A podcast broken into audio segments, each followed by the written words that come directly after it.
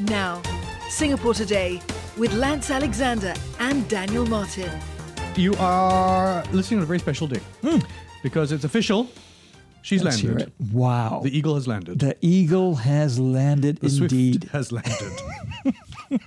The Swift Eagle. The Swift Eagle. I like Yes, it. I like it. So apparently, it's been official. Just earlier today, there were barriers at the Seletar Airport. Um, lots of her fans gathered there as well. She had a chartered flight that touched down around reportedly 5:05 p.m. It was a Bombardier Global Express jet VJT 993.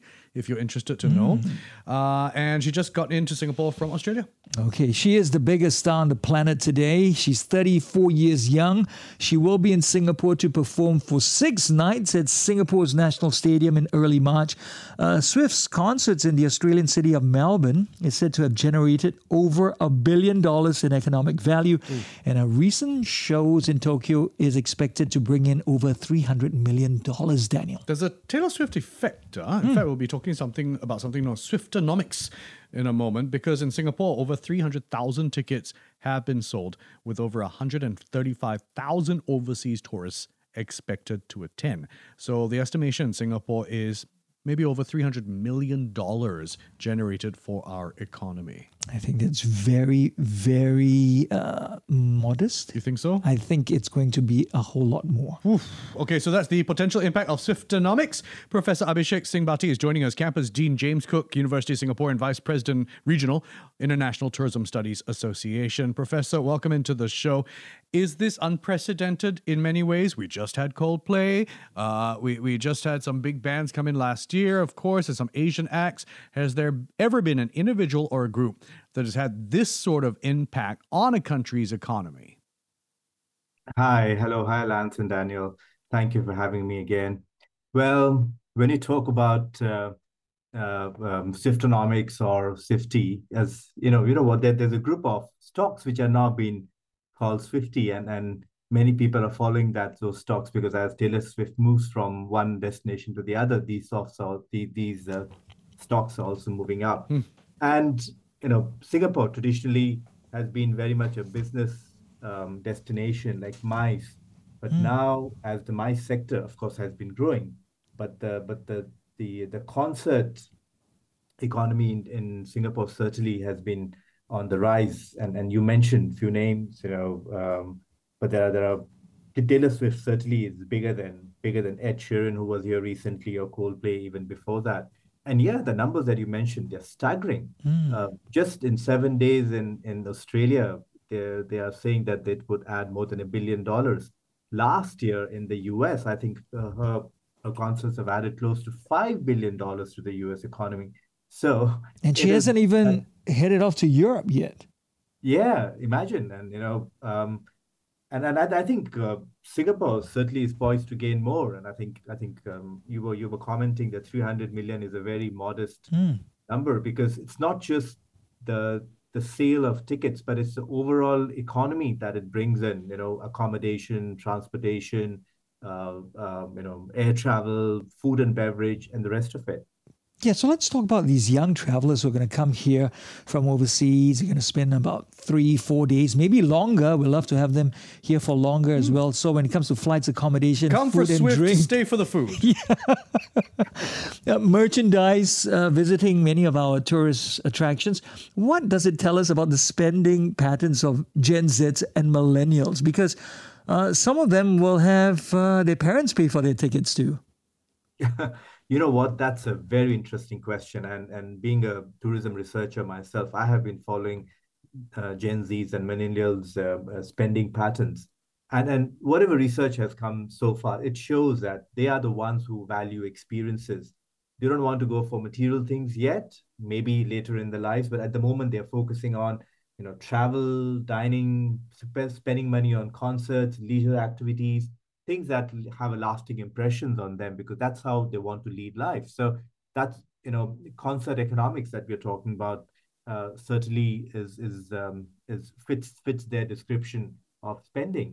Uh, these are the people who also don't want to uh, you know hold back the spending on health and wellness. So again, imagine accommodation, food and beverage, and and wellness industry in Singapore can gain from about 50% of the concert goers. If 300,000 tickets are being sold, and let's take a, a ballpark figure of 150,000 um, international tourists coming to Singapore for, for those six days, about you know within a week's time, so that definitely is going to give a huge boost to the to the local local industry, different um, uh, different establishments, uh, and and of course these Gen Zs, you know, they will definitely come back again for for more fun through concerts in the future.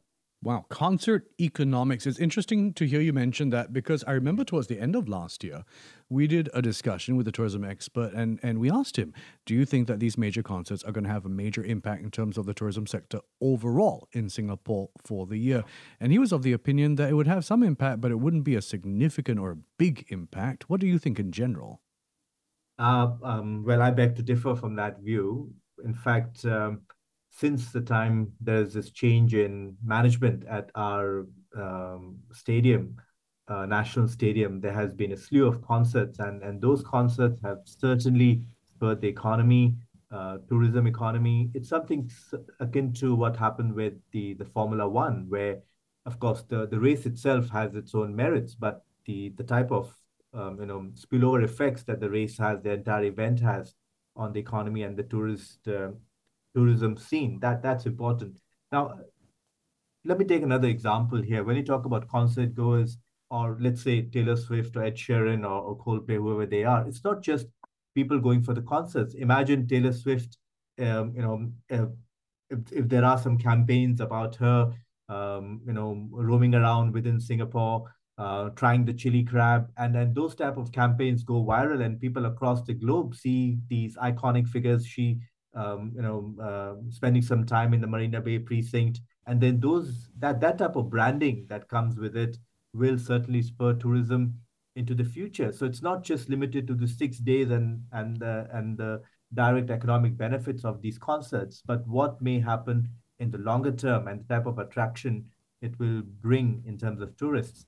Um, these international tourists who are coming into Singapore they all are regional cities, Bangkok, Jakarta, Manila, where uh, there are a sizable population of, of whether we talk about these young tourists such as Gen Z millennials, but mm. or slightly older ones who are keen to go overseas and, and, and take part in such tourist experiences. You know, we know Singapore offered $4 million per night in grants to get Taylor Swift to sign an exclusive deal to just perform here in Southeast Asia. Has Taylor Swift coming to Singapore also changed how megastars will be wooed uh, into coming into this area with our neighboring countries now also looking at offering even better deals and grants because of the huge monetary spin-offs it can generate? Absolutely. That's the spin-off that you're referring to. And see, we got to be ahead of the curve. Um, that's important. There are other destinations within the region who will also like to get a you know um, slice of the pie.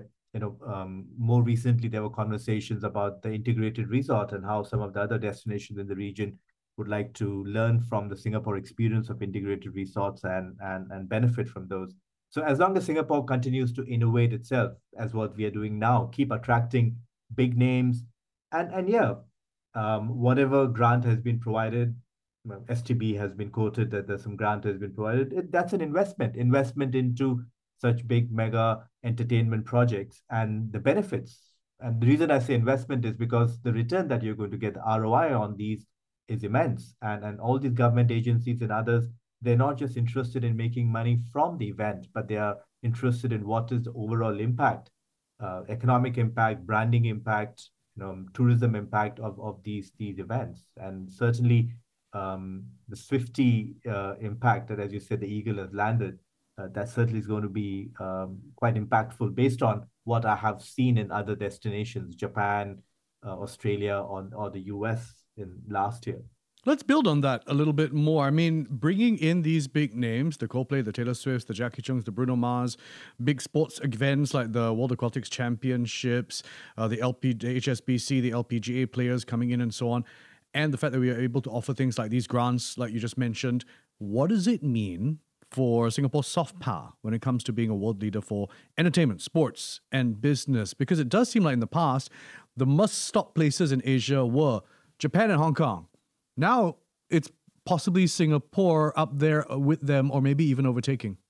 Absolutely. you hit the nail on its head. You know, it's about how to make our little little red dot more exciting, and and we need to find a niche. You know, if if if Koreans have found their K-pop and Japan has other things to offer, Singapore needs to offer something in order to attract tourists. And um, gone are the days where the regional tourist destinations were lagging behind Singapore in terms of its offering, in terms of uh, know, modern amenities. Now, many many destinations within four hours, three hours flying distance could boast of similar uh, modern amenities. So, what else can Singapore do in order to maintain its its its image as as a uh, prominent and uh, premium tourist destination? Because once again, when people are coming for such events like mm-hmm. like the Taylor Swift, mm-hmm.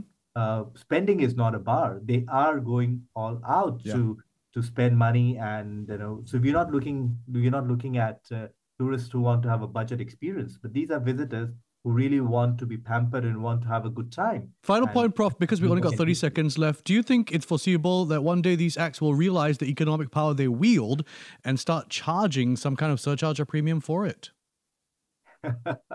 Absolutely. That that always goes that um, you know know your worth. Now th- th- uh, about 20 30% of um, inflation well nearby for instance the hotels uh, for Singaporeans, they will find it a bit difficult to get reservations in restaurants.